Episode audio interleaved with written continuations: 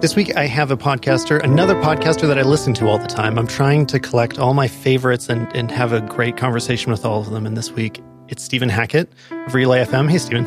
Hey, thanks for having me on. I am a big fan of, of all the work you guys do over there. You're the network that fills up most of my Overcast playlists. So, uh, you know, I hear your voice Good. all over the place, and Connected and un- Ungenius, which I never say right. And yeah, you mean you've been at this a long time. Yeah, we should talk about Ungenius for a second. So for people who aren't initiated, it's a podcast on Relay F M where Mike Hurley and I pick a weird topic on Wikipedia and then like do like an explainer thing on it. And it's fully scripted, like the jokes are scripted. It's very tightly edited. But the name, the name is awful. Like Ungenius was actually Mike and I's first project together in like twenty eleven or something. And then we canceled it and then we brought it back. And I should have changed the name because the name's horrendous, but it it's sort of... It's one of those things like that's not a word, but it's now the that collection of sounds means this podcast. So now I'm stuck with it forever. I mean, when you say it, it makes sense. I just when I look at it, I, I read something else in my mind. So yeah, I, I have a, a John Gruber moment of mispronouncing. what what app did he mispronounce so famous? Um, Pixelmator. Okay, my favorite ever was, and hopefully he's not listening to this. One time he was talking about uh, the, the the Asian soup, and referred to it as ramen. And I had never thought of it to be pronounced that way before, but it's amazing. That's really something. Yeah. yeah. Oh, poor but John. Great show. Sorry, John. Yeah, we love you, John. But, okay, your shows. You also, you guys have been doing this live thing lately that's been awesome to watch from a distance. I mean, I'd love to see it up close. But you've been touring around twenty eighteen. There's a lot of that. What's that like? Like going from, I mean, right now we're both just sitting in isolated studios with nothing to look at but a screen. Mm-hmm. Uh, and then all of a sudden you're right. on stage in front of a lot of people. It turns podcasting into a very different business. It, it does. So twenty eighteen for Relay F M was like the year of live shows. Our goal was to do uh, as many as we could. And so we did the Pen Addict, which is a show that Mike does with Brad Dowdy about like fountain pens and stationery. Not my world, but it's a lot of people's world. They have done a live show in Atlanta for like five years running at the Atlanta Pen Show. So we did that one, and then they did a live Pen Addict in Chicago, and we did a Connected at W W D C at San Jose in front of like five hundred people, which was incredible. And then this fall, we went to Chicago, New York, and Toronto doing Upgrade, Connected, and the Pen Addict again. And I, I love live shows. Like, don't get me wrong. I like that I work alone. I like that I'm in here in my little studio. There's no one else out here. I like that this is sort of my world. But I just, I really love like being on stage and like making jokes and doing gags and like all the, all this funny stuff we do in our live shows, because it, it, for me, it's a really good reminder that, that people a really do listen, but like really feel connected to what we do. And it's so humbling to me that people buy tickets and show up repeatedly. Yeah. It it lets us sort of break out of that mold and like meet and, and see people and take selfies and like hang out with people who listen to the shows. But it's also fun because Relay F M is one hundred percent remote. Like Mike Hurley, my business partner, he lives in London. I live in Tennessee. Like we see each other, you know, five or six times a year, but we don't work together, mm-hmm. right? Like when we're together, we're we're doing live shows or we're at a conference or something. We don't get like the day in and day out love life together, and going on tour gives us, you know, a week or something of that where we can spend a lot of time together. And, you know, he and I are friends. We were friends before Relay. We'll, we will be friends after Relay if that day ever comes, but it gives us an opportunity to spend time together and then to do shows together in person where, where the energy and like the speed, cause you can see people and, you know, jump off each other and stuff. The energy there is just something I really love. And we've got a lot planned for twenty nineteen that is going to sort of up the ante again, I think. Oh, that's great. Have you announced it yet? Is that, uh, are we still waiting to hear? We are still waiting to hear. All right. Sorry. All right. I'll wait patiently. No spoilers quite yet.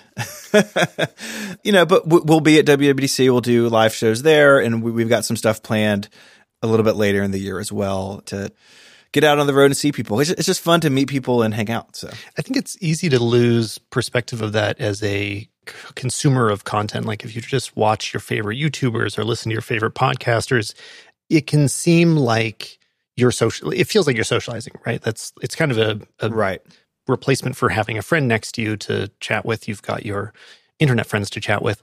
But what's hard to remember when you're watching is that a lot of the time, the creator was also alone at the time. Both sides were alone when the thing was happening.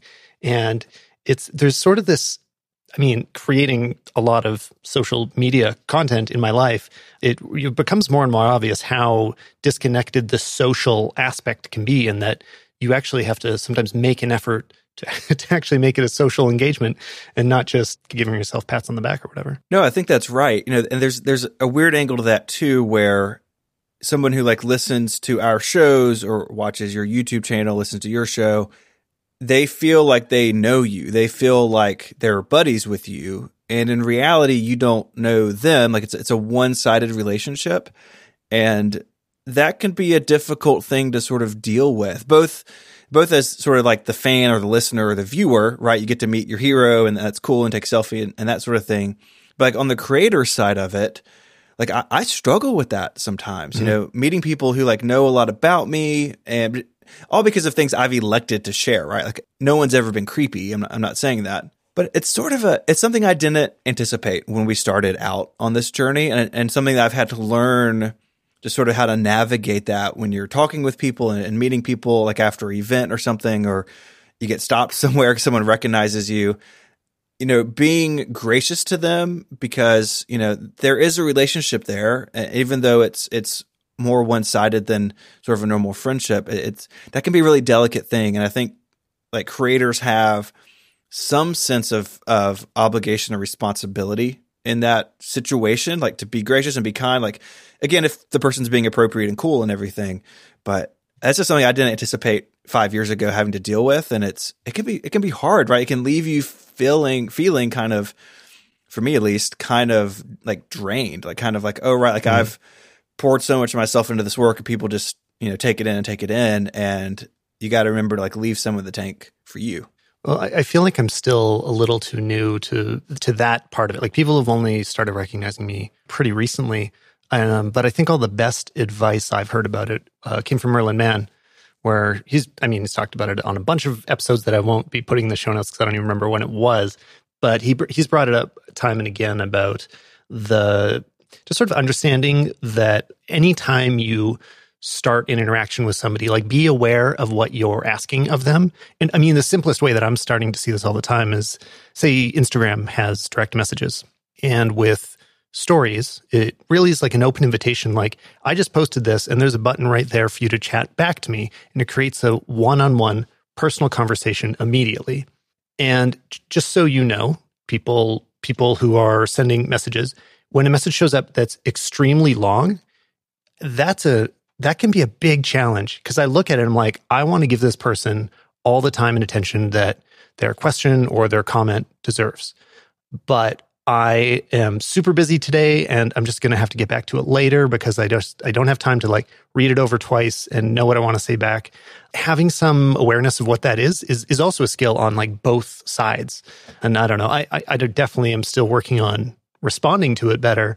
Uh, but it's good to know from the other end too, that like sometimes if you don't necessarily get the response you're hoping for, it can be just the challenge of like the more time you're looking for in your question, the, the harder it might be to get satisfaction out of the conversation. I think that's totally fair. And it, it's, you know, for me, sometimes it feels like it's day to day. There's some days where I want to be chatty with people on Twitter or and Instagram messages or, or email even.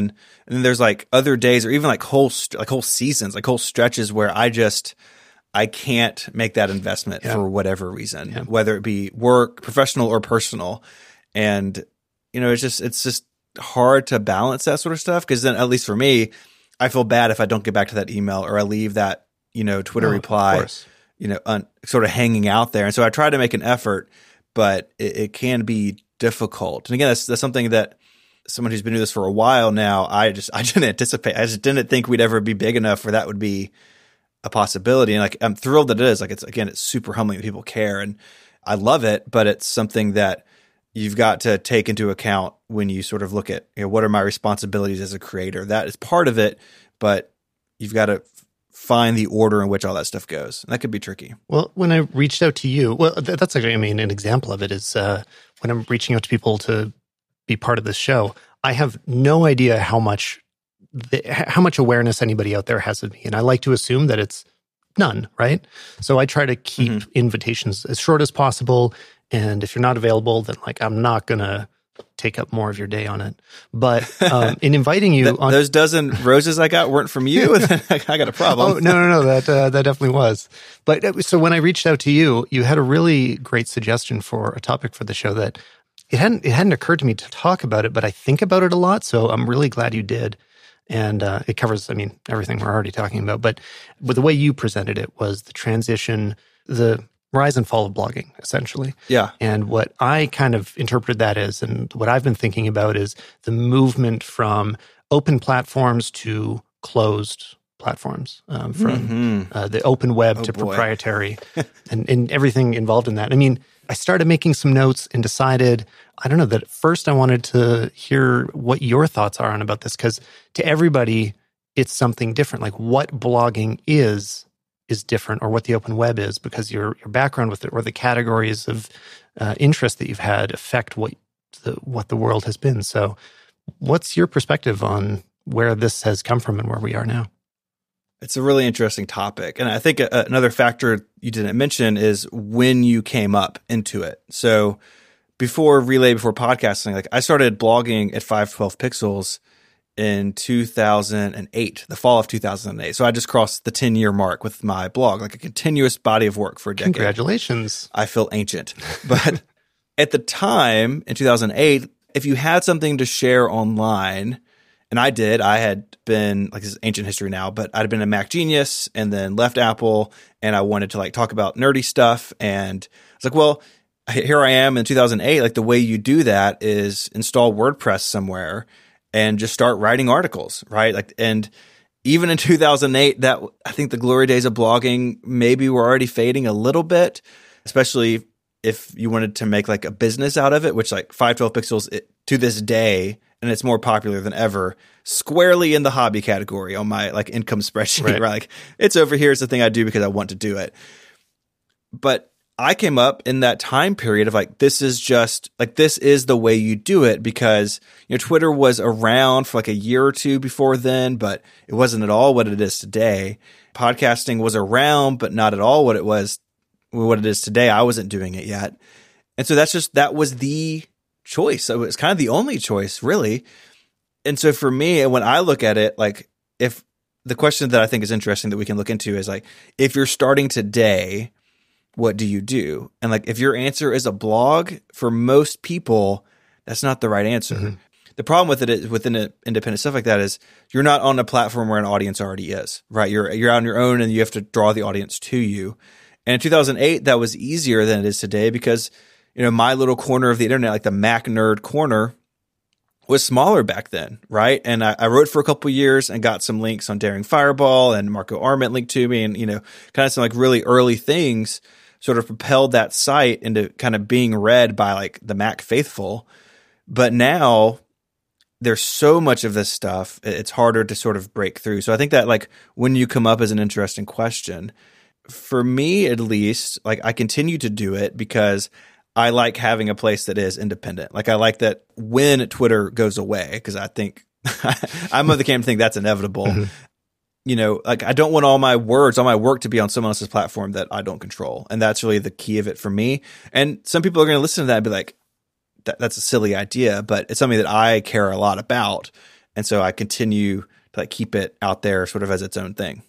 I think also the longer you've been around, the more real it is to know that these fixtures of the industry, Twitter and Instagram and, and places you never expect to disappear, do go away. This is the thing sure. that happens. It's not, you know, Google Reader seemed like a pretty sure thing for a while. Oh. And oh, it still hurts, man. No, no. It still hurts. Or, you know, it's just so many things. Like when Google started Google Plus as well, now these are going to be Google examples, that seemed like they were pretty serious about it. And you wouldn't have expected it to be closing its doors a few short right. years later. It wasn't that long. Or yeah, it's know, gone. Yeah, we're, we're, we're seeing it right now. Like r- as we record this in the beginning of twenty nineteen, we are seeing the death of Tumblr, like before our eyes. Right, right. Yeah. It was bought by whoever, and then it became Oath, and now it's Verizon Media Group, which is like the saddest company name ever. Like, you don't want to work for somebody called Verizon Media Group, but not it's not great. And they've, you know, they changed the rules around adult content. Like, I'm not talking about that sort of thing, but just like looking at Tumblr's place in the ecosystem, it has just cratered over the last few years. And in two thousand eight, when I started blogging, if I was going to go somewhere, Tumblr would have been it, because it had all these great tools and was like very popular at the time. And it's where a lot of stuff ended up because it was easy and you didn't have to host it or anything. But, but even then, like even in the ten years, seeing where it's gone is like, man, like I never would have thought Tumblr would have like basically disappeared. Never, you know, two thousand six, two thousand seven, Stephen would be like blown away that Flickr would be like really struggling. Yeah. These things feel like institutions, but over the course of time, very few things actually are that sort of at the end of the day. Yeah, anybody that's not old enough to have been around, if, I think Flickr is, Flickr and Tumblr are both great examples, because even Flickr has faded to the point of irrelevance. It's not that it's not useful for people that are still there. I actually think it's still kind of a nice site. Like I have uploaded to it occasionally lately, and they have improved it. It's it's it's fine. It is u- very usable. But back in the day, this idea that it would go away, it it seemed just as impossible as Instagram going away. And I realize Instagram is is bigger in total numbers, but if you were sure. in the tech tech photography community, you were sure that you could count on Flickr being there forever. Yeah. This did not, and especially right. not that the one that would outlive it would be Smug Mug. I, you know, Smug Mug seemed like the ones that would uh, disappear, but now they've done, apparently they're now thriving. They and own Flickr, yeah, actually. Yeah. uh, yeah, it is weird. You know, I actually came across a blog post on five twelve pixels just this week, actually, and there was a link to in the article to a MySpace page. And like, A, yeah. just like my bones just crumbled to dust inside my body when I saw that. I was like, oh, how old is this blog post? But again, you know, how many people built their their careers or launched their careers on something like MySpace? And it is like gone. Like yeah. if you ask my my ten-year-old what MySpace is, he's like, I've never heard of it, you know. But it was so critical at the time. It's just it's just vapor. Like it's just. If we're going to go back in time, we might as well keep going back to where I really started, which was GeoCities, and uh, oh, I was. Boy. Yeah, I mean, I don't know. So I would have been, you know, fourteen, fifteen, sixteen. So my first website was called. I mean, I, obviously, it's going to be embarrassing. It's called A Somewhat Witty Simpsons Website, which is not clever in any way, and something a fourteen-year-old would think of. And basically, at the time, Simpsons websites were that you would just copy-paste quotes from all the other Simpson websites and steal other image databases and just have a bunch Perfect. Of show material.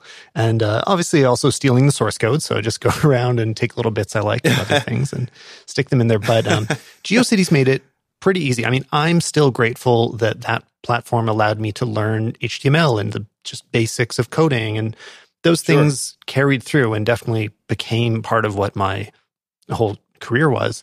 But the things that I created there as GeoCities vanished, which same situation. I mean, again, the community was smaller, but GeoCities was the biggest thing. It was, it, it again, it was a Flickr, it was an Instagram, and now it's absolutely nothing. And anything I created on it is totally gone forever, and I have no control over that. So it's, it's a weird thing. And when you think about it in the, the context of today, so you mentioned Instagram, so like Instagram, Twitter, Facebook, they are, especially Facebook, like an order of magnitude larger than any of the sites that have come and gone before. For sure. Right? Like Facebook's the biggest thing on the internet ever, it seems like, at least in the number of users. So it's, it's harder for me to see like, okay, I, I can understand how these other things went away, but like Facebook, like, I can't imagine a world without Facebook. Like, I would like to live in a world without Facebook. Don't get me wrong, but it's hard to imagine it because mm-hmm. it is, it is just everywhere. And what they've done, and Twitter to a lesser degree,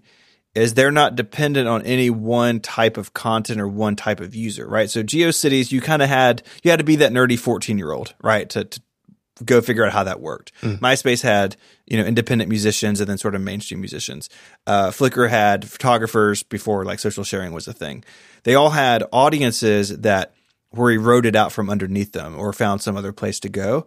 But like Facebook, instead of having one or two legs to stand on, it's got hundreds, right? Like it just all sorts of communities are there all sorts of people, everyone from like your great aunt, you know, uh, sharing like pictures of the cookies she baked with like maybe some like sort of terrible political things, all the way to like people announcing, you know, the gender of their of their baby and like wedding, and all of it's there, right? It's it's the fabric of social social being on on the internet. It's hard for me to envision that going away, or, or what could replace it. But history tells us that none of these things are too big to to go away if they're poorly managed, or or if the audience sours. And you know, you can see Facebook take blow after blow, especially in twenty eighteen. Like every time I opened up the headlines, it's like, oh, Facebook did something else terrible. But even then, it's like, I don't know. Can you imagine? Can you imagine a world without Facebook in it? Well, it depends if we're talking about Facebook, the website, or the company, because Facebook is very aware of the disappearance of older platforms, and that's why they are so many other companies, and they're gobbling up anybody that could ever yeah, possibly uh, replace them. The, you know, I, I think uh, the the best conversations about this are come from Ben Thompson, but they are building a moat around themselves that will mean that as a company, they will have a legacy that probably can be protected pretty much forever. But the website Facebook, I definitely could see fading in a way that um, it's not necessarily that they would close the doors, because I know the numbers are apparently still huge. But based on the experience of me and, and everyone around me, it's becoming, uh, to, to like my group, it's become so irrelevant that any work I put into it isn't important anymore. So now I post things on Facebook, and honestly, when I post this podcast, which a lot of people listen to, it's got it's got reviews, it's got, I get tweets about it, like a lot of people respond to it. When I post it on Facebook, my parents are the only ones that like it. Like there's there's really very little response out there. And that yeah. absolutely wasn't the case one year ago, or two or, two or three years ago especially. Yeah. But I've seen a, a very steep decline in engagement over there, and I don't check it. I don't, I don't keep the app on my phone anymore. Um, so it, it's not that it, it will go away for everybody, but in my world, any time that I invested in Facebook in the past is becoming less and less important. Whereas, now I, I want to make sure I get to kind of what I think is the most important thing before I chase too many rat holes.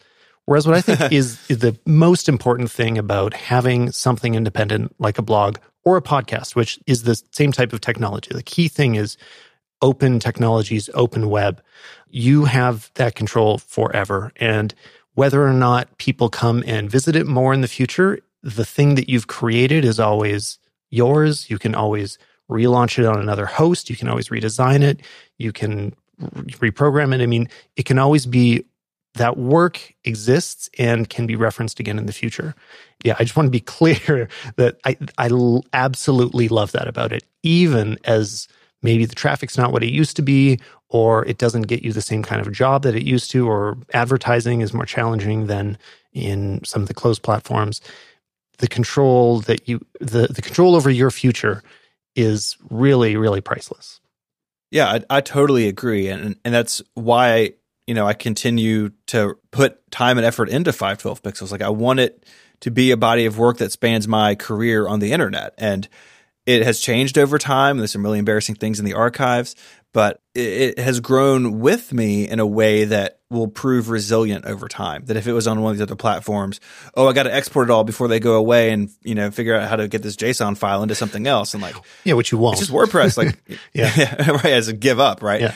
Uh, in a way that that other platforms just don't have that longevity because they're dependent on somebody else. Yeah. I mean, when we started Relay in twenty fourteen, five years ago now, even then there were some options for like hosted podcast stuff. Like there are a lot now. Like you've got Simplecast and Fireside and Squarespace, of course, and, and lots of others. Mm-hmm. There were a few back then, but we made the decision of like, we're going to invest. Uh, we bought a small content management system for somebody. We have poured time and energy and love and frustration into it over the last five years to build it what it is now for the same reason, right? Like Relay can exist regardless of what happens to other platforms like it. And we've yep. even seen them like come and go over the five years where I control if it stays up or not, but then I can also shape it to what I want it to be. So like if we want to feature or we want to do something in, in that C M S, like we can just go do it because we've got control of it, where if I was using someone else's stuff, I would have far less control. And for people who are picky or people who want things a certain way, uh, that is a factor to consider. And it's one thing that that we really value of like, look at like our C M S, like no one else is ever going to use it, I don't think. Mm-hmm. But we invest in it as a product, like an internal product to the company. And that makes us take it seriously. And I think we should, because it's it it's the tool that allows us to do what we do. But also don't scare people away to think they need to uh, build their own C M S to get started. because no, no, the open, I mean... the openness still exists in other platforms. Like, I, And also, I, I totally know what you mean. I'm more addressing anybody that might have heard that and think like, oh, to be part of this sure. open web, I need to develop my own. No, uh, not at all. And like, right, it's like podcasting in itself, just like blog, like they're built on the same thing. It's just R S S feeds, right? Mm-hmm. And there are people, and like, we can get into this if you want to, but there are people who want to change that about podcasting, and we're adamantly against it. Like, we want, like, you can take my R S S feed and put in anything you want, anything that can parse R S S, you can download our episodes. I love that about podcasting. I love that about blogging. Again, they're sort of built around the same technology, but it gives us, like, the flexibility, uh, not only on our end, but on our on our listeners' end. They can do with it what they want, and, like, we built our own C M S because we have specific needs because we host thirty-something shows.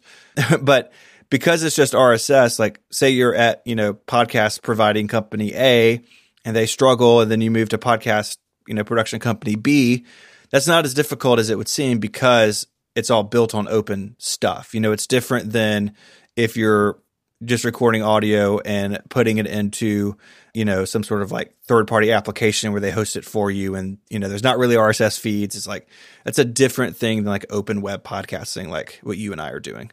Yeah. And that was a really important thing that I looked into when I chose my host for this show. Uh, my last show was on Squarespace. Sure. And I still, I still don't regret that. I think that was smart because it's stallman dot com. That I'm always going to own that domain. And I'm always going to keep paying that bill. So even though now I'm updating that older podcast less, it can still exist without me reinvesting in it. Right. For this show, I went, I was more sure that I wanted this show to be great because there's a lot of lacking um, services in Squarespace. You kind of have to roll your own statistics and it's a, a little a little messier. So I went with Fireside. And uh, one of the most important things when I was looking at it is how do I get out? Mm-hmm. Um, if you guys can't stay alive for whatever reason, how easy is it for me to export everything and move it to Libsyn anywhere, right? Right. And there are some out there that won't be so easy. So without naming names, take a close look before you get started and, you know, be prepared to be ready to move. Like have things as if this could disappear any moment. Not that they're going to, but it's uh, I think it's a healthy perspective because that's the internet's more fragile than you think it is. Yeah, absolutely. And it, it gives you, like we've been talking about, it gives you the control over the destiny of of that project, right? That if, like, your hard work doesn't have to go down with the ship, basically.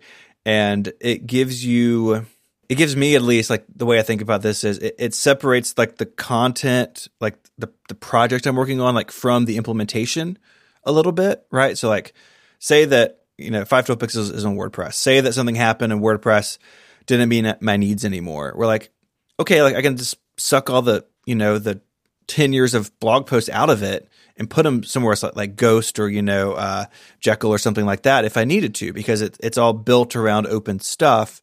And it it means that the the, the container that it's all in could change over time. Mm-hmm. You know, the platform it's built on could change over time. And if you're thinking about a project like really long term, that's, I think, at least an important consideration. Now, it's not like the most important thing. Like if we talk about video stuff for a second, like you've you basically have got to be on YouTube, right? Like you, you, if you have a blog and you're just like posting your own videos with like the video tag, and uh, you're hosting them yourself, yeah, like that's a bad business decision, right? Mm-hmm. Like that's not gonna go super well. But you know, something uh, C G P Grey did years ago now was okay. They're on YouTube, but like there's also an R S S feed. Like there are other ways to get this content, and I think that's a smart approach, but not all mediums are like blogging or podcasting where I think there's incentive to be independent with your technology. Like, yes, if you're doing video, YouTube's the place to be. And like if YouTube goes away at some point, you're not going to be the only person with a problem, right? Like the, something crazy has happened and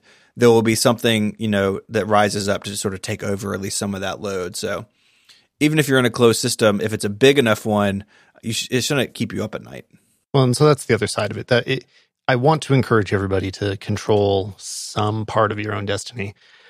But what's happened is that the the power of these bigger platforms has gotten so enormous. And I'm, I'm really glad to have you on, too, because you do both. You also have an active YouTube channel and podcast and blog. And I'm, so I'm sure you can see all of the effects of these things. And people wouldn't be discovering this this show right now that we're talking on if it was just this open web project and I relied on S E O. Nobody would be listening right now. It is through the power of Twitter, Instagram, and YouTube that all these anybody out there is listening right now. It was, the, it was only through these closed platforms that they were able to find the show, which is a change. I mean, in the days of Yahoo just handwriting indexes, there's only a few dozen websites. And so as long as you were one of them, yeah. uh, you'd probably actually get found a little bit. Now it's yeah. it's it's shifted. And I think you you have to play the game of some of these bigger platforms to reach a serious amount of people. It's a double-edged sword. You know, I totally. I definitely get involved with it. I think it's great to be part of the YouTube community, Instagram, Twitter. But if you're not aware of those risks, which, I mean, I see a lot of amazing creators that are, all of their eggs are in one basket. I think in, Instagram is probably the best example of it, because if Instagram went away, it would be hard to bring those followers anywhere else. YouTube, you can move people around. If they're engaged with you on YouTube and you said, look, guys, I'm closing the channel, I'm moving over to a just doing a podcast, a big number of people would come over and hang out with you in the podcast. That'd be very challenging to do on on Instagram and maybe Twitter. I don't know. Tw- I don't know. Twitter. Twitter's they're all they're all very different. But what's your, why do you choose the ones that you do, and what's been your experience with them? For me, uh, the way I try to think about it is like, what is the like what's the ultimate goal of the project? So like you mentioned, the five twelve YouTube channel. It's like a side project to a side project, right? Like it's the side project that the blog has, and the blog's already off to the side. But right. I wanted to sort of like showcase. I'm a, I'm a antique computer collector. I know that sounds really cool. Everybody, calm down. Well, that was um, the first I suggestion to... I had for the topic. We could have been talking for that about a few hours. But I have a lot of thoughts about the PowerPC G three. But I wanted to showcase some of the things in my collection. I've been doing that via blog post forever, you know, photos and articles and stuff, but I never got the reach that I wanted. And I thought, you know, I've got all this cool stuff, and like I can work a camera, I can edit, like I'm not great, but I can piece something together. And I think it'd be really interesting to try YouTube as a way to like showcase some of the technologies. Like some people have never seen this Mac or that that Mac or that iPod, and like YouTube is a much bigger thing. And I put things there, and maybe I'll get lucky, and things will get like, you know, sort of sucked into the machine, and people will discover it. So for me, the idea was, okay, I want to get this stuff into the world in a way beyond the footprint of just the blog. And so I'm fine having those videos on YouTube because they give me the opportunity to get get those videos in front of a lot of other people. And I've had, you know, some videos not do very well, and I've had other videos go really wide. And I've been able to, you know, there's some feedback from that, you know, back into the blog, back onto Twitter, maybe into the podcast. I don't know. But for that type of content, that was the place for it to be. So if YouTube's at the head of that line, the other things become supportive, right? So those videos get embedded on the blog. I, you know, talk about them in my Instagram stories. I tweet about them, you know, f- leading people down the trail to the YouTube page. And so for that project, that works, you know, but something like the podcast, you know, it's podcast discovery, like you said, is hard. It's like podcasts are just not super discoverable. And so for us, like, the success we've had with Relay, a lot of that has to do with word of mouth. And so like, how do we, how do we tweet about the shows in a way that like is easy to share? And so a lot of shows, especially the ones I'm on and that Mike are on, you know, the shows have Twitter accounts, and those Twitter accounts have the personality of the show. So like Connected is sort of a silly show. It's become a silly show. It's about Apple tech, but you know, there's, there's a sense of humor to that show. And so we've brought that into the Twitter account, and the followers in that account have grown, you know, pretty well over the last couple of years. And so for us, like Twitter could be a place to to sort of sling people into the podcasts. Whereas uh, for us, at least, I know it's different for other people. We haven't really found that success with like posting the podcast on YouTube. Cortex does it, but that's because Gray has a large YouTube channel. But some other shows have tried it, and it, it hasn't been successful for whatever reason. And so, okay, that didn't work. Our audience just doesn't want to listen to a audio-only podcast on YouTube, that's fine. You know, we can drop that and, and try something else. So it's about some experimentation, but it's really about sort of like laying out the groundwork of like, how is somebody going to get from A to B as as smoothly as possible? That can be tricky to work out, but I think over time we've we've come to understand like our audience, like the sort of the Apple nerd audience, for better or for worse, they're on Twitter. Like that's just, that's ground zero. Yeah. And as much as I would like personally like to leave Twitter, it's important for work. And so I stay because my audience is there. Our stuff is being shared there. Conversations between the audience and the host are there. And I need to be a part of that. And so I invested in Twitter and I'm still there because that's where the action is. And if the action moves somewhere at some point in the future, then I'll readdress it. This episode is brought to you by Kronaby, who make classic watches with smart features. You might be wondering, what's your favorite smart feature about these watches, Tyler? Uh, you're probably you're probably not wondering that. But I'm going to tell you anyway. What I really like these watches for, and honestly any connected watch, the main thing that it is to me is a notification delivery system. If it didn't do anything else, I'd probably still wear it. Like that is the key feature, is that I have a second way of knowing when important texts or phone calls come through. So one thing I really like about how Kronaby's done it is inside of their app, which they designed all in-house. This is a beginning to end Kronaby Swedish designed watch and app, uh, unlike others. I mean, there's, you know, Google watch systems out there that, uh, you know, are just kind of white label the software and then third-party vendors can pick it up and design a watch around it. That's not what happened here. Kronaby did this from beginning to end. Anyway, inside of the app, you're able to assign different priorities of notifications to different people or groups of people or to all of the texts or phone calls that you're getting in. So, for example, I can have the watch vibrate three times when my wife texts, uh, two times when she calls, and one time when somebody else texts um, or anybody else. And that's, that's kind of how I set it up. I, I set up on like stacked priorities, um, but also try not to get a lot of notifications through it, because that's also part of wearables to me is being able to live more freely and have a more connected and less distracted life. So I like to have very few notifications, but when I get them, I know that they're important. And I'm more likely to get them because it's on my watch and it's following me around the house, or, you know, I don't have to have my phone in my pocket. Or even a simple other examples, when your phone's in a jacket pocket, can't feel vibrations. And I don't know about you, but I don't turn the sound on on my phone.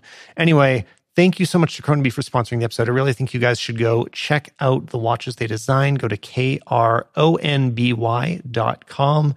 Again, the designs need to be seen to be believed? No, I mean, you you probably believe me that they're nice, but you should take a look at them. They're they're honestly really great watchmakers. I love these guys. And again, thank you to Kronaby for supporting the show. So we're recording this at the start of twenty nineteen. And uh, being the new year, I've been thinking about what I want to do this year a little bit. And part of my theme for, um, especially for what I want to help people with and teach people and bring out to the world, is the idea of cross-media literacy, being able to work comfortably in different platforms without it feeling like a struggle. Mm-hmm. Uh, a good example is like a small business owner that wants to get the word out there about whatever it is they do, but what they do isn't create web products. You know, they're not a photographer, they're not a filmmaker, they're not a podcaster or a blogger. They don't, none of these things come very natural to them, but all these things can make the entire difference in their career or life.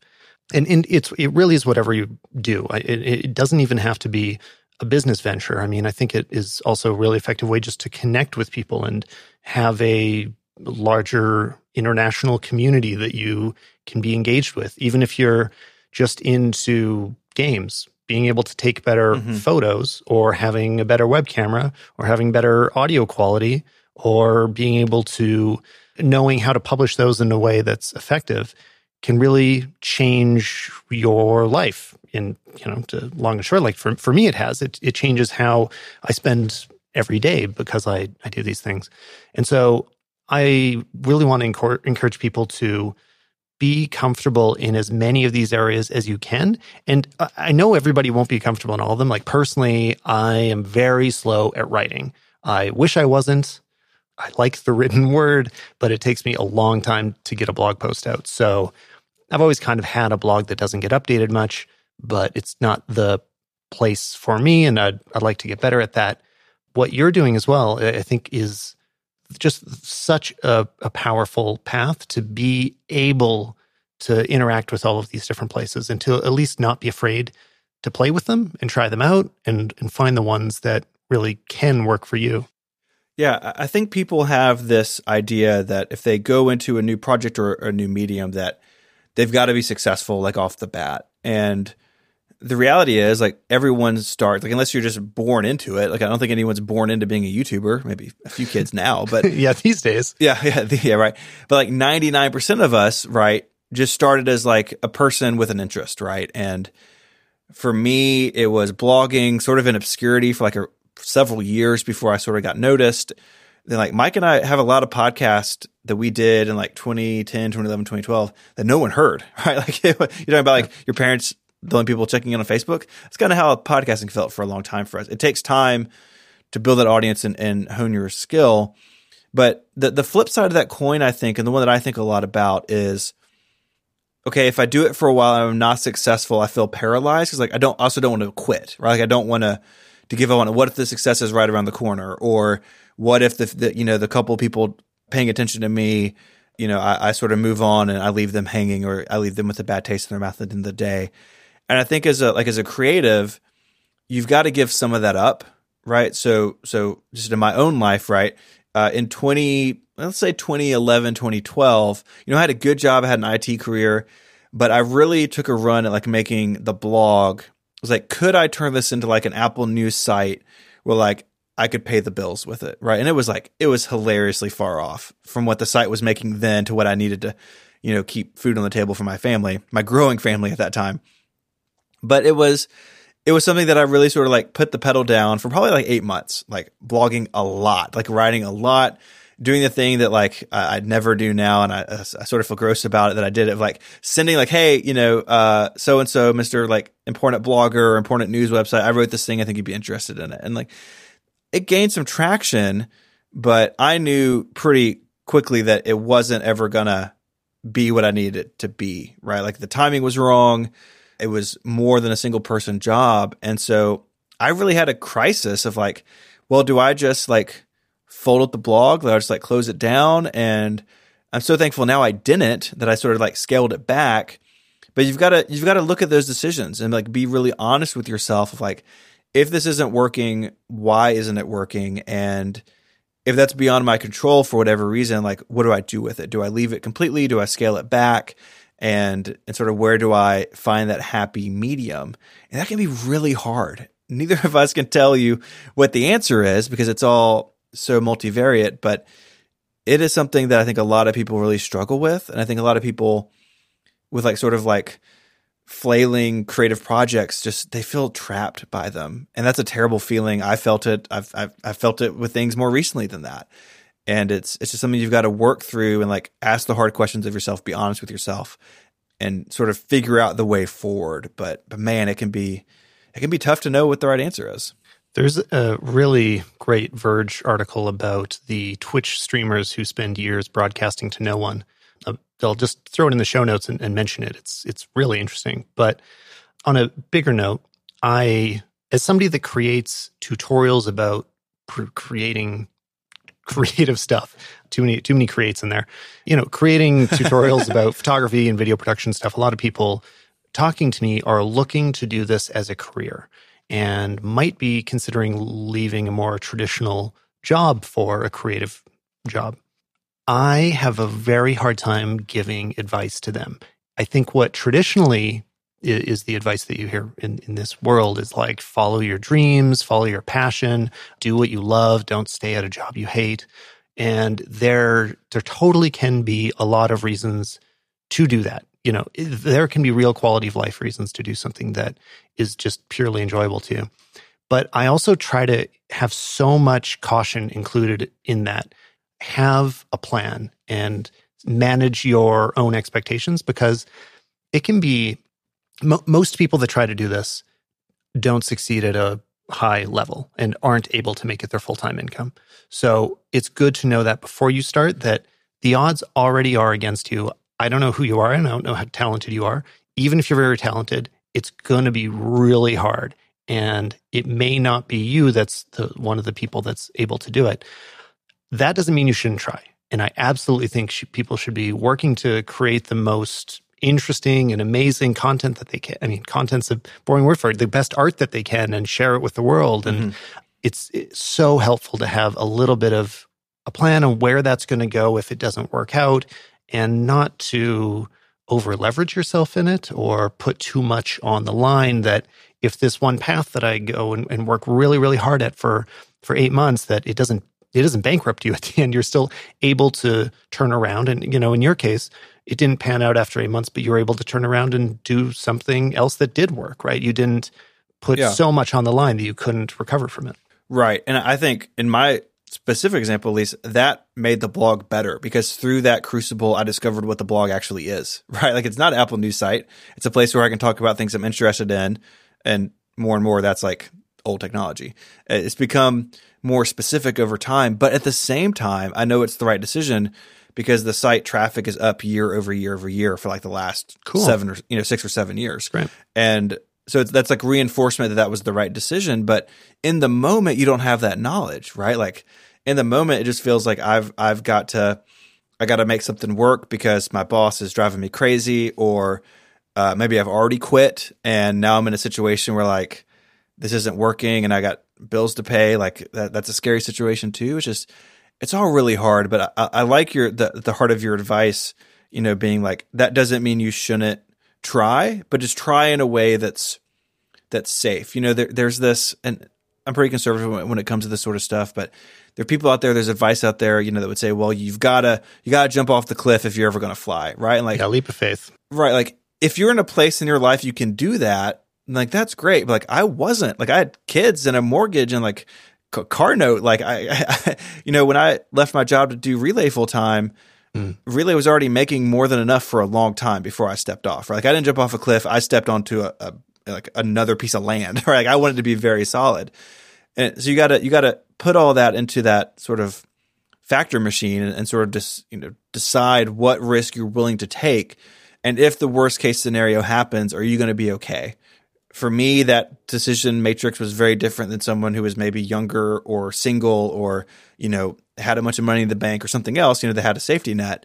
So you got to think about all that stuff. Because if you, if you just think about just the business side or just the art side or just like the dream of who you could end up being in, in like five years from now, like all of those are incomplete pictures. You need to figure out those things and weigh them all against each other. Just like we were talking about earlier, like open versus closed, like all these decisions – like none of them happen in a vacuum. You've got to look at all the factors or you're going to make a mistake that, that could be pretty pretty rough.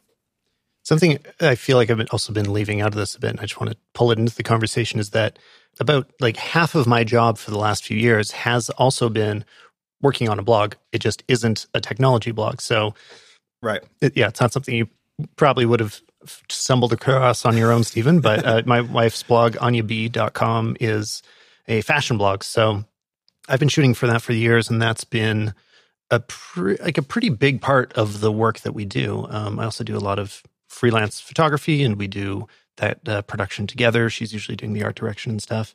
But it it's interesting because it's at the beginning I was talking about that there's kind of these parallel universes. When you say blogging, you can hear something totally different depending who you are. So when I if I'm talking mm-hmm. to my wife about a blogger, that means a very specific thing, and she would never think of John Gruber when I said that, right? Right. She'd think of a fashion blogger that's at fashion yeah. events and is uh, wearing different outfits in each photo, and f- photography is the main aspect of the blog, and very little writing, much more f- emphasis on visuals. And there's right. th- this huge difference, or that the political blogging ecosystem as well. That was so much of what blogs were for a little while. Like the huge mega blogs, a lot of them were politics. So yeah, I just wanted to kind of reintroduce that idea of like the the ways that it works can be so different, and also the ways that you can make money on it. So when it comes to strictly blogging, what's left? I mean, in the olden days, people talked about AdSense. I never am convinced anybody did all that well with it. I used to always wish, you know, the deck would uh, work with me on the blog that I didn't run.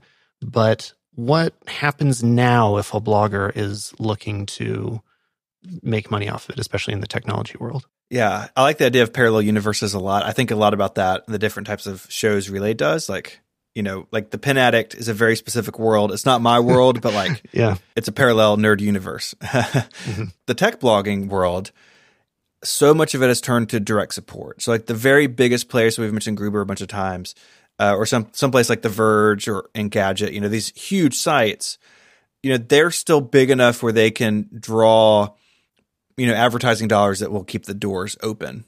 And, you know, in, in like the, the Apple blogging, Gruber's probably the only one uh, who's doing that. The rest of us have some ad money. Like, and I run an ad on the sidebar of five twelve, and it, it makes enough to cover the hosting each month. But if I want to make anything more on top of that, it's going to be through direct support these days. So, you know, I've got a membership. Federico Vitici at Mac Stories has a membership. Jason Snell at Six Colors has a membership. Jim Dalrymple at The Loop has a membership. Like, so mm-hmm. many people have moved to this mixed model of, you've got some advertising to cover some of the hard, you know, the fixed costs, but if we want to thrive, it's going to be due to direct support from members. And, and all of these sites, including my own, have some sort of, tr- you know, extra content or a newsletter or, you know, something to incentivize people to sign up. And that is working okay for a lot of us. But, you know, those sites that I mentioned, even something like Mac Stories, which is sizable, he has a staff of people, you know, he's the biggest example there. You know, Mac Stories is still only three or four people, right? It's not, it's not a team mm-hmm. of people in Brooklyn doing videos and blogs and, and all this stuff, you know? So on the independent side, a lot of that is direct support. I like it on both sides. I like it as, you know, someone who is a member of all those sites, because I know that I can help Jason and Federico do well, what they want to do. Can and you, can you take it one step back of what you mean by direct support? What does that equate to? Sure. Sure. Yeah. So uh, all these sites are, are doing basically membership. So, you know, you pay five dollars a month or, you know, whatever it is, forty-eight dollars a year or whatever. Mm-hmm. And you're a member of the site. And so monthly or weekly or whatever it is, you get a newsletter or extra content or, or some sort of interaction. Like Jason Snell at Six Colors has a Six Colors members Slack that I'm in. So like all of his members are in a Slack together and they can all hang out and talk and talk with Jason and Dan. And so it's, it's, a paid monthly, you know, recurring membership is really what these are. And are most of those roll your own? Are they doing, I think there's mem- Memberful. Is that the thing I've heard about? Yeah. A lot of us are using Memberful. We, I use it at five twelve. We use it on Relay as well for the Relay membership, which works on the exact same model as this, right? You pay monthly or annually and you get extra shows and a newsletter and stuff. Mm-hmm. And, and so it's, it's a, it's not a paywall, right? Like I'm not, these people are, we're not holding back content from the public site that is, you know, members only, or you get to read the first two paragraphs. And then if you don't pay, you don't get to read the rest of it or something. In the independent tech blogging world, it is all the content on the site is free. Uh, for me, that includes the videos and everything else. But if you want some extra stuff like behind the scenes, or like my members get previews of my YouTube videos before they go up, which I wholesale stole from C G P Grey. It was his idea. He probably stole it from somebody else, but you get these perks and you get to feel connected to the to the creator. I, I just really like that because it gives us an opportunity as creators to not only diversify our income, but to have relationships with people, you know, who who like are interested, like the true fans who want to be more engaged. And as a member of all these other sites, I like that I can help support what they do because I read them every day. And I'm happy to give Jason Snell six dollars a month or whatever because I more than get that out of, out of what I read of his. It lets him continue to do his site in a way that he wants to do it independently. I think that's an important thing, at least in the tech sort of blogging world. Well, and to plug the Relay F M membership feed as well, some of my favorite episodes of anything have been on there. When uh, hearing John Roderick and John Siracusa meet is uh, magical moments. And when they had Todd Vaziri on this year, those are just some of my yeah. absolute favorites. Or uh, the text adventures. There's there's a lot of great things in there. Yeah, but but even... we keep coming back to this like decision matrix idea. Even the the question of, do I do a membership or do I do a Patreon or something? When do I do it? What perks do I offer? All of those are super complicated decisions. I, tell me about it. I'm thinking about them all the time. Yeah. And and so the, the mistake I see people make, and it's, it's heartbreaking when you see it, is, hey, I'm doing a Patreon. So say you're a podcast, and I'm going to do an extra episode every every week for my members. And you click through the Patreon, and they've got six paying members. Yeah. Right? It's like, yeah. you were doing a lot of work, a lot of work for six people for mm-hmm. the whatever it is, the twenty-four dollars a month. And for me, at least, that would not be worth it. You've got to kind of be at a size where you've got a critical mass where the, you know, the point, you know, two percent of people who are going to join or whatever is enough to make what you're going to do worthwhile. Uh, man, I'm sure you've seen it too. So many people strangle their creative projects by trying to monetize them too soon. Oh, for sure. And that used to be in advertising, and now it's advertising and direct support. Yeah. And like, you got to be, again, something else to be careful about. Like, you've got to time all that just right, or it, it rubs people the wrong way, or you're in bed for something that you, you shouldn't be, or, you know, like something like Relay. We didn't launch the membership. I think the network was like a year and a half old, and we could have done it sooner. People were interested in it. We had some people ask us about it, which was really sort of mind-blowing, honestly. But we couldn't do it for a bunch of reasons, just manpower, until we got it done, basically. And so, yeah, like Relay did leave some money on the table probably, but when we launched it, it was successful out of the gate. And so I was happy with it, knowing we had we had reached whatever that invisible line is where, okay, now we're big enough where we can ask people for some money each month, and there'll be enough of them to make the time and effort worth the income, mm-hmm. right? That that equation makes sense. Another interesting model out there, just thinking again about Ben Thompson, I don't know how many people have paid newsletter subscriptions, if that's becoming a trend, but I think that's amazing that that can be a business model, yeah. that people will give you money just to receive an email from you. But, you know, to make that work, you have to be you have to be amazing. Sure. You know, like, and like Ben is an example, I feel like, is pretty unique in his perspective. Yes. And you have to be at that level. I read Ben's email every morning. like yeah. it, it's there, it's waiting for me. And he writes about technology, the things I talk and write about. He has great insight. So it's whatever it is, one hundred bucks a year or something. But to your point, there's not many Ben's, Ben Thompsons out there. Mm-hmm. Like I, I'm not, I, I don't think I could justify no, that sort of project. I'm not a Ben Thompson. Yeah. no, no. Um, very few are, right? So it's it's about knowing the landscape. You know, what Ben is doing on the surface looks like what I do, but it's not. Like I talk about products and services, and like how, like the thing I'm most interested in is how products and services are tools for people to make things. But like Ben is like a business analyst, right? Like he can go in depth on these on these things that I would just never think about, yeah. right? Like, or never, I might think about them, but I would never come to the conclusions that he does, let alone be right all the time, which he is yeah, right. Yeah, but don't you love the way that percentage of the time when he says it, it has that beautiful way of clicking, and you're like, of course, it's so obvious now that he said exactly. it, but you know you never, ever would have thought of it yourself. Right, which means he's the right guy for that business model. Totally, yeah. And I'm sure, you know, I know Ben a little bit, but we're not close. And, you know, I don't know what it was like for him to make that decision, but at some point he did, and it's paid off, and it's his, it's his job now. His job is to send five emails a week and and think really deeply about these things that are, that are complicated and, Uh, you know, over my pay grade, but it works for him. Mm-hmm. And he's found that niche in a way that, you know, if you can find the niche you're in and find a market for it, it totally can pay off. It's just getting all those ducks in a row is like, this is not quite the right word, but like, it's kind of mystical in a way to a degree. Like everything's got to be right. Yeah. The timing, the content, the business model, all of it. This episode is brought to you by The Camera Store. And if that name sounds familiar, it's not just because it's a very clear and obvious name for a business that sells cameras. It's also because they have an amazing YouTube channel that you've probably come across before. They do really clear, thorough, honest reviews of cameras.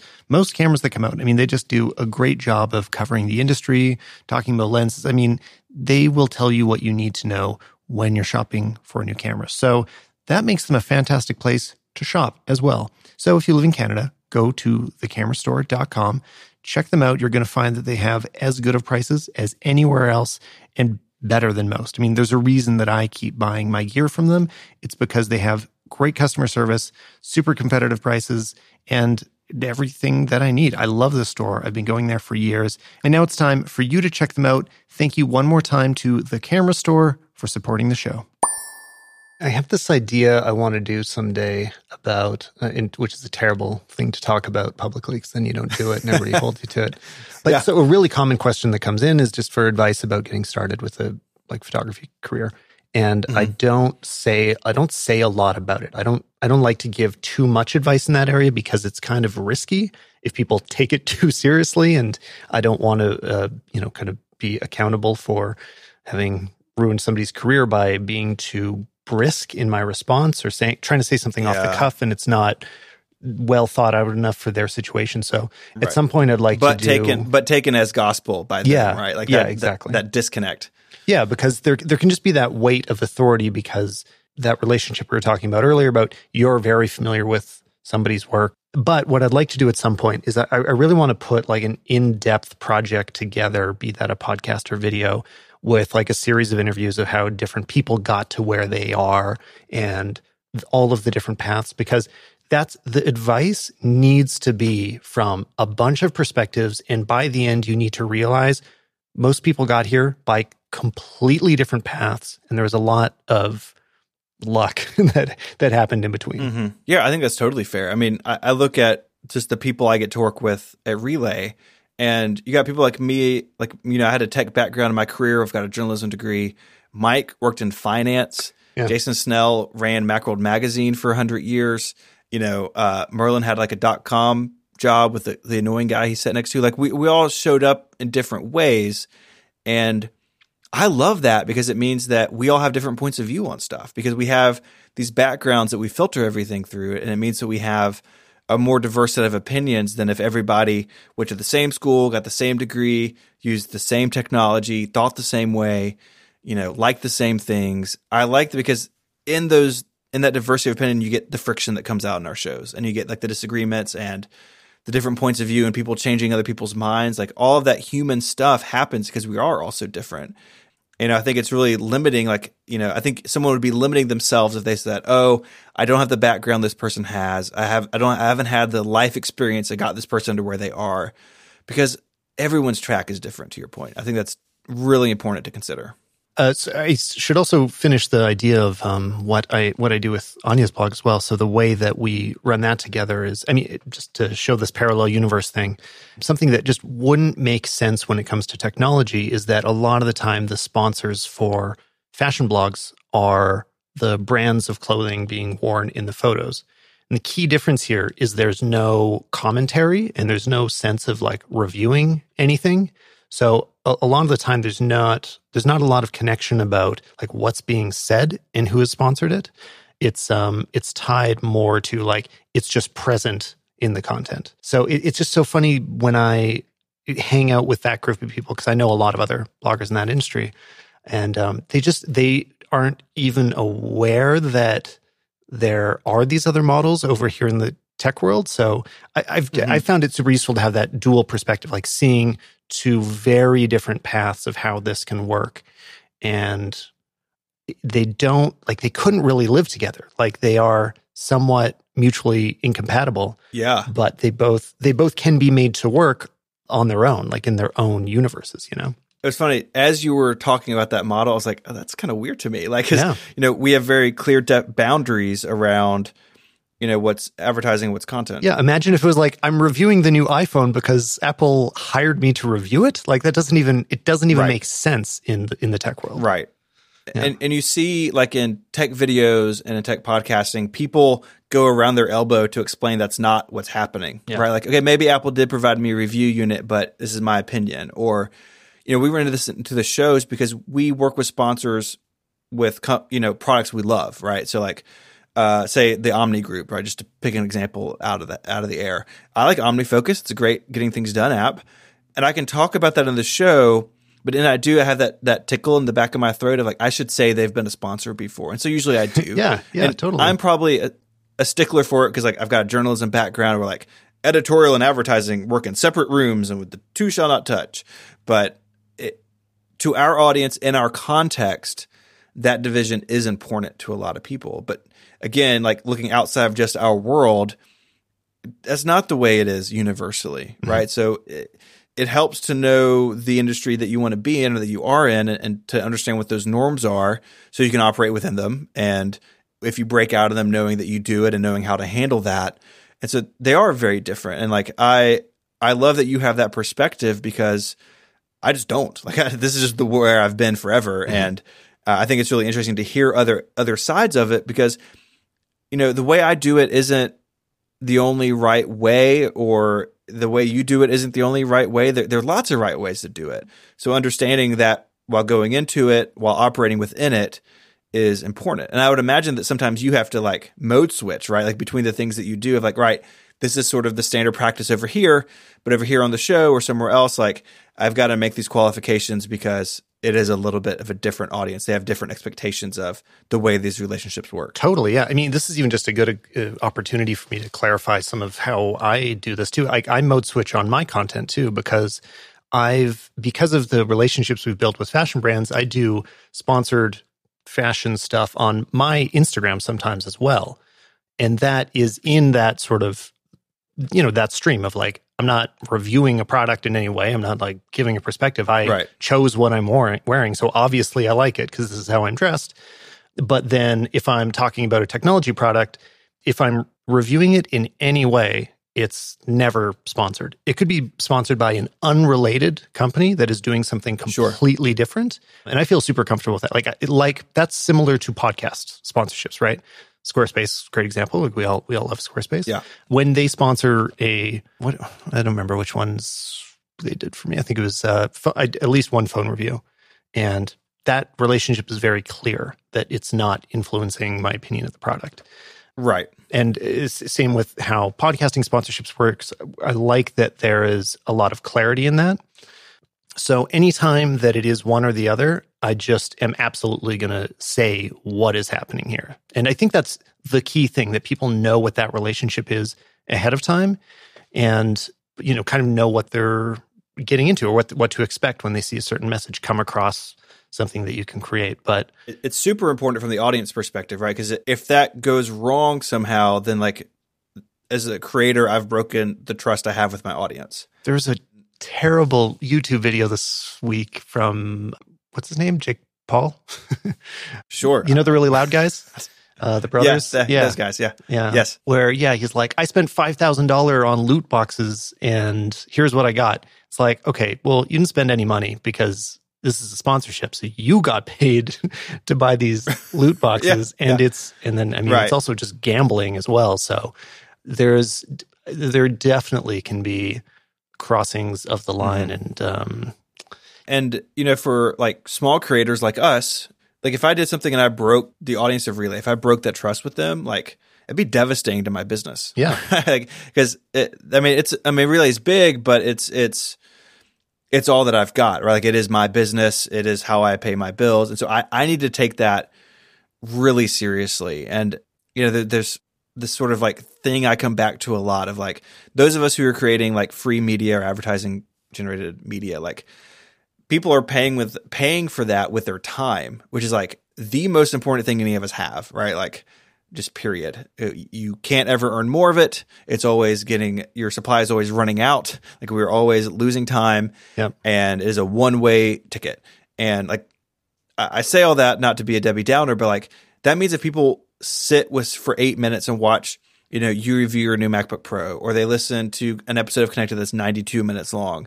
Like they've invested like ninety-two minutes of their life with me. Like, you know, not to put too fine of a point on it, but like that's that's kind of a big deal. Like, yeah. And I need to respect that, and that means all these other things, right? It means that I need to provide something that that that is like well done and thoroughly considered. It means that.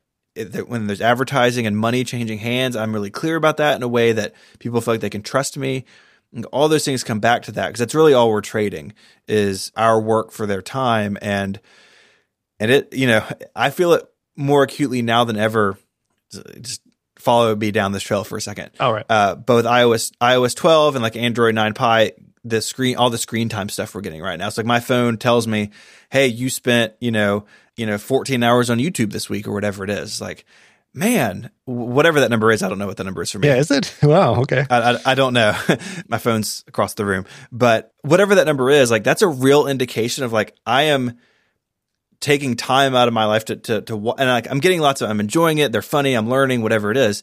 But, like, it puts a point on it that I think we should all be more mindful of as people who make stuff for a living. Yeah, absolutely. I've maybe, made this maybe that's point. Heavy duty. Well, no, I mean, I've I've kind of made that point about even Instagram stories, that when you're posting stories, I think a lot of people are, are really casual about it and will post actual garbage, like things they didn't think were good in the first place. But they're like, oh, it's disposable. You know, nobody really takes too seriously. But you should consider that even if those clips are short, people are only watching it for ten to fifteen seconds.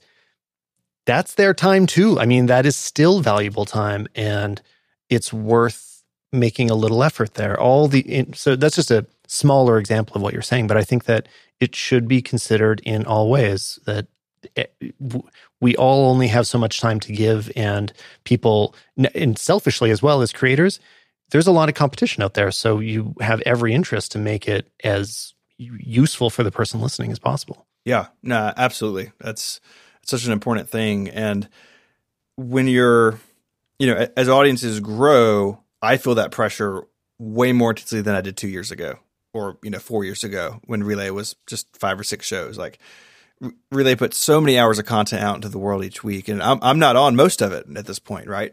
Other people are. But like, it's just like a big thud out into the world every time we, we publish a bunch of shows, and people hit play the second they come out. And like, I want to honor that and respect that. And like, I'm truly humbled by it, but it is something that it makes this all, all these conversations about all the stuff we've talked about really weighty, because it, it's like people out there driving in their cars or mowing their yard or washing their dishes, whatever. And they're choosing to spend time with you. And it's something that it means like, all these decisions we've talked about for the last hour or so, like it means all those have gone right. And now you're at a point where someone is paying attention and is really excited when you make something new, which is incredible. It's so incredible. But it means that like when you show up for work, you've got to really show up for work. That's another difference that we didn't really touch on, is that in a lot of these independent platforms, you're going to also receive a lot less feedback. So mm-hmm. I'd like to hear a bit more, since you have a variety of shows and a bunch of different audiences with Relay, how do you experience feedback a lot of the time? I mean, on, on YouTube, there can just be constant drive-by comments of people that have never seen your videos before, never going to see them again, and, you know, kind of yeah. are jerks. But there also sure. can be a lot more engagement there, and a lot of it is great, too. I lo- there, there are very good people on YouTube, and I get to engage with a really great community there as well. But in the podcast world, I mean, it's a few tweets back and forth after an episode's launched, and there's so much less immediate conversation. Whereas for a YouTube video, I mean, I expect there to be at least a few comments every single time. And even if a podcast has the same number of downloads and presumably listeners, you know, you don't really know, but a similar amount of listeners, there's just a lot less conversation that I can see afterwards. Yeah, you're absolutely right. That was a real struggle for me when I started publishing to my YouTube channel a couple of years ago. I was like, oh, right, people can just leave comments, right? And like people can comment on your appearance or, you know, this technique that you did they didn't like. I mean, it's, it's really different. Uh, so for us in the podcasting world, you're right. It is a, a much smaller percentage of people leave feedback than other things. And so for Relay, a lot of it is on Twitter, but some shows have other methods. And so something like Connected, I really push, hey, like send us an email. And over time, our audience has gotten pretty comfortable with just sending me email about stuff. And I like it because it's not public on Twitter, and I can have a more in-depth conversation with somebody if I need to, uh, or if I, or I feel like it warrants it. But something like Cortex has a whole subreddit yeah. full of yeah. lots of people. And so they're getting feedback that way. You know, there's a thread for each episode, and Mike is in there, and when Gray's on the internet, he's in there, and there's a community around the show now in that subreddit. Or something like Mac Power Users, which I just joined at the beginning of the oh, year. Oh, yeah, that's really exciting. Yeah, thank you. uh, there's a whole discussion forum, right? Like there's a whole discourse of people doing tech support for each other and leaving comments on the episodes, and there's like a whole thing where people just share what their desks look like. It's a whole little universe with a couple thousand people in it just based around this podcast. And so there's feedback in there, but then there's relationships between audience members, you know, outside of the show. That's interesting. I like that model. Uh, things like Cortex and, and Mac Power Users are doing, because it, it gives the show an opportunity to be like a hub for a community. You know, Brad and Mike have that for the Pen Addict, because the Pen Addict became like the watering hole for the pen world. And so like when we travel with, with Brad, like Brad is a god in the pen world. It's, it's crazy.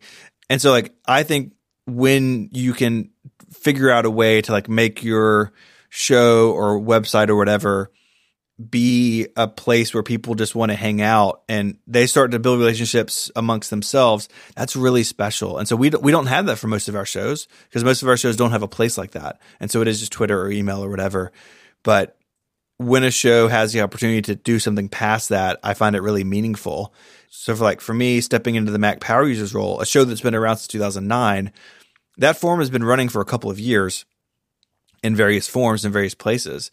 And so like I'm being introduced into a community that's already up and running. And that's that's really different for me. And it's been sort of challenging in ways I didn't expect. But it means that I have I can form relationships with people in the audience over time. And they can get to know me and we can interact in ways that aren't just me, you know, coming out of their AirPods when they're at the gym. Right. It, it puts me in a different context for them. And it it, it puts them in a, in a context for me that I wouldn't have otherwise. And I, I think that's really cool. I don't think you can have that in YouTube comments most of the time. Maybe maybe some people get there. I have not found that to be the case yet on my channel, mm-hmm. but for the most part. But there are opportunities, I think, to build little worlds for people to hang out in, and that's I find it enjoyable. The idea of having a subreddit sounds great, but I feel like I need a few million more listeners first. I mean, yeah. that's that's like a matter of scale, right? To- totally. It's the same thing with like, oh, I launched my Patreon too soon. I've got six backers, right? For sure. All that's the yeah. same conversation. An empty like, subreddit, yeah. Yeah, that's depressing, right? And you don't want that. So something like, you know, and and and Cortex and Mac Power Users are two of our biggest shows. And so like, it makes sense that that's where they are, where something like a show like Liftoff that I do with Jason about the space industry is smaller and like, it has really dedicated listeners, but we're not big enough to have a subreddit or a forum that would be trafficked in any way that's meaningful. And so we've kept that feedback to Twitter and email because that's sort of where it belongs at the scale that it's at. Could we spend the last couple minutes talking about old Macs? uh, I, I would love to talk about that. I mean, I don't know if I can restrain you to only talk for a few minutes about it. I mean, mostly, mostly, I'd love to know if there's anything you can tell me about where where I started with Macs, or if you have any awareness of what my first machine was. So that was uh, the Power Mac, Power Macintosh sixty-three hundred was my first computer that I used for a long time. And this was a beige box that was flat, so like you'd put the monitor on top typically, and uh-huh. I can't really think of what year it would have been. It was an amazing place to start. Uh, let's see. Yeah, so the sixty-three hundred, I'm looking in, uh, there's a little application called Mac Tracker, which I use all the time. That would have been in uh, like the summer of ninety-six. Sounds right. Early ninety-seven. Sometimes this sound about right. Yep, yep. And Man, it, that's the that's the that's the dark time. I know. Yeah, it really was. It was. Uh, I mean, I didn't know that at the time though, but it was um, it was a weird time to start. But there were things about it that the, okay, the biggest biggest thing that was amazing at the time is that it had R C A inputs on the back, so I could plug my video camera into the back of my computer and see the image. Or I could also plug my Nintendo sixty-four into the back and I could record video of Mario sixty-four on my computer. And in the mid nineties, that was insane because I didn't know anybody else that could do that. So I don't know, that was my favorite feature that I made like stop motion animation at the time when there wasn't That's the awesome. apps for that. Um, but th- that yeah. computer really enabled creative output in ways that I, I couldn't have been doing if it was a Windows P C. Yeah, with a whole one hundred twenty megahertz C P U apparently. C- cooking with gas in nineteen ninety-six. Oh, man. Uh, that that exact thing is why I love talking about this stuff. Like, I, I love hardware and I love seeing how they've developed over time and how they've evolved. But for me, like when I first came to the Mac, it would have been a little after that. I grew up in a Windows household, but I, so I met the Mac in high school in like two thousand, two thousand one. And it just unlocked that in my mind of like, right, I can have an idea and I can like make it happen. And for me at the time, it was like newspaper articles and newspaper layout and Cork Express.